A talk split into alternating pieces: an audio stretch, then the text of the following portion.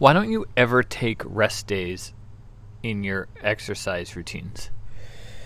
Because I have. I don't know. Do you do you know that?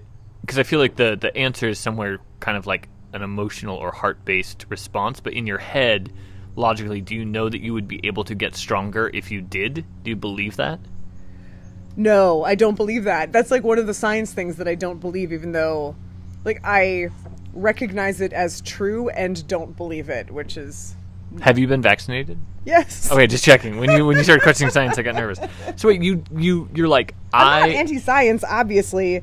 I I believe that if I don't bike, I won't get the amount of ideas. okay, so here's the thing: the, when I bike, it's like the forward momentum. this sounds like how I describe coffee.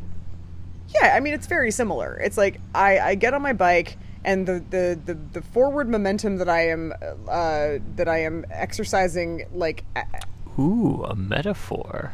it just makes my the wheels of my brain turn like the wheels of my bicycle and I end up having a lot of ideas about whatever projects I'm doing and the ideas are good. But this isn't about. Um, that's not about as much about biking specifically because I think that same phenomenon people talk about long walks and these kind of times when you're just able to kind of think and be alone.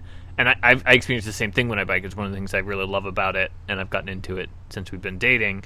But I get the same kind of feeling uh, when I go on like a nice hawk. Hawk? Hawk? That's a hike and a walk together. Are you a hawk. fucking a hawk in the forest? No, no, it's just when I go into the Hike walk. forest. Yeah, yeah, hike walk, hawk. a hawk, and but then so I just feel like you could do a hike, you know, walk up to the Brock Monument and say hello, and I think it would serve you mentally the same no, or similar. No, because I think there's something about the speed that uh, is really crucial to the way that I think. I don't know what it is. I know what it is. I think it's that you need to be a little bit on edge Yes. in order to focus. I agree. because I think if you're walking, it's too you'll be too distracted by too many things. I agree. I think that I have When biking, you can only be distracted by one thing. Yes. I have crisis brain. I have. I. I. I have. I have.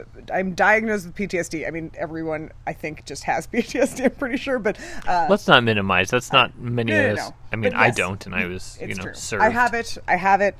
Uh, I'm. I'm medicated for it, and um, and and I think that I'm still untraining my brain from being in constant crisis mode all the time. And I think that I've found a way to to make my crisis brain like productive and efficient in my own life. And as a result, I like to, you know, capitalize on that via biking.